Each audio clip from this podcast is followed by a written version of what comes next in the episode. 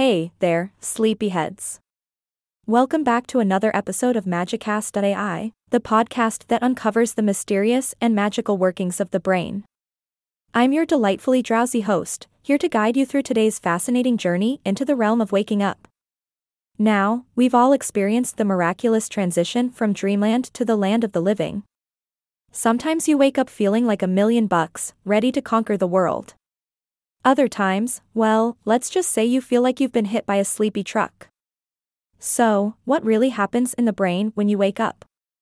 Believe it or not, it's all about chemical communication. Just like a clandestine meeting of secret agents, your brain relies on these chemical messengers called neurotransmitters to deliver vital messages to keep you alert and functioning during those precious waking hours.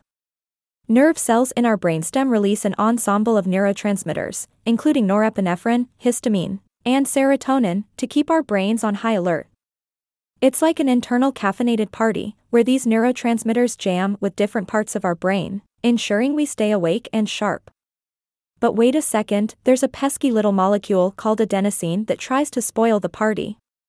Adenosine builds up in our blood while we're awake, sending signals to our brain that it's time for a snooze.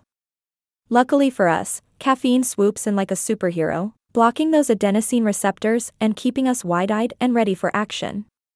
Now, the brain is not just a caffeine powered machine. It's a complex symphony of two body processes that dictate our sleep and wake cycles. Brace yourselves, folks, for the sleep wake homeostasis and the circadian biological clock. Sleep wake homeostasis is like the referee that keeps the balance between our waking and sleeping needs. The longer we're awake, the stronger the urge to plunge into the sweet abyss of sleep. So, in theory, if sleep wake homeostasis had its way, we'd be bouncing out of bed in the morning and begging for lights out by sundown. But hold your yawns, because here comes the circadian biological clock to shake things up. This internal clock, controlled by an area of the brain called the SCN, likes to throw us a curveball or two. It makes us feel sleepiest between 2 a.m. and 4 a.m., and again between 1 p.m. and 3 p.m. So, if you find yourself desperately needing a nap in the afternoon, blame it on your wily circadian biological clock. Our biological clock also loves a good sunrise and sunset. When the morning light tickles our optic nerve, the SCN gets all jazzed up, triggering the release of hormones like cortisol to help us rise and shine.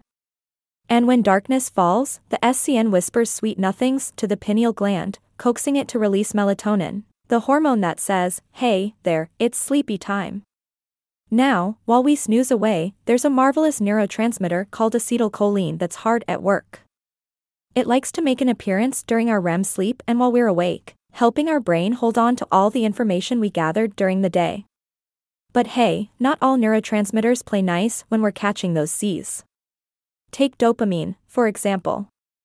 An imbalance in this mischievous neurotransmitter can lead to sleep disorders like restless legs syndrome.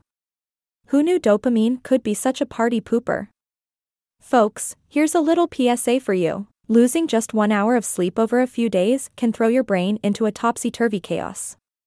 So, it's crucial to get regular, restful sleep to keep your brain happy and healthy. Trust me, you don't want your brain to hold a grudge against you, because sleep deprivation is not a laughing matter. Well, my wide eyed friends, that wraps up another mind bending episode of Magicast.ai. I hope you've enjoyed our little exploration into what goes on inside our heads when it's time to wake up. Now, if you'll excuse me, I need to grab a cup of coffee to keep those adenosine receptors at bay. Until next time, stay curious and keep your brain buzzing with wonder.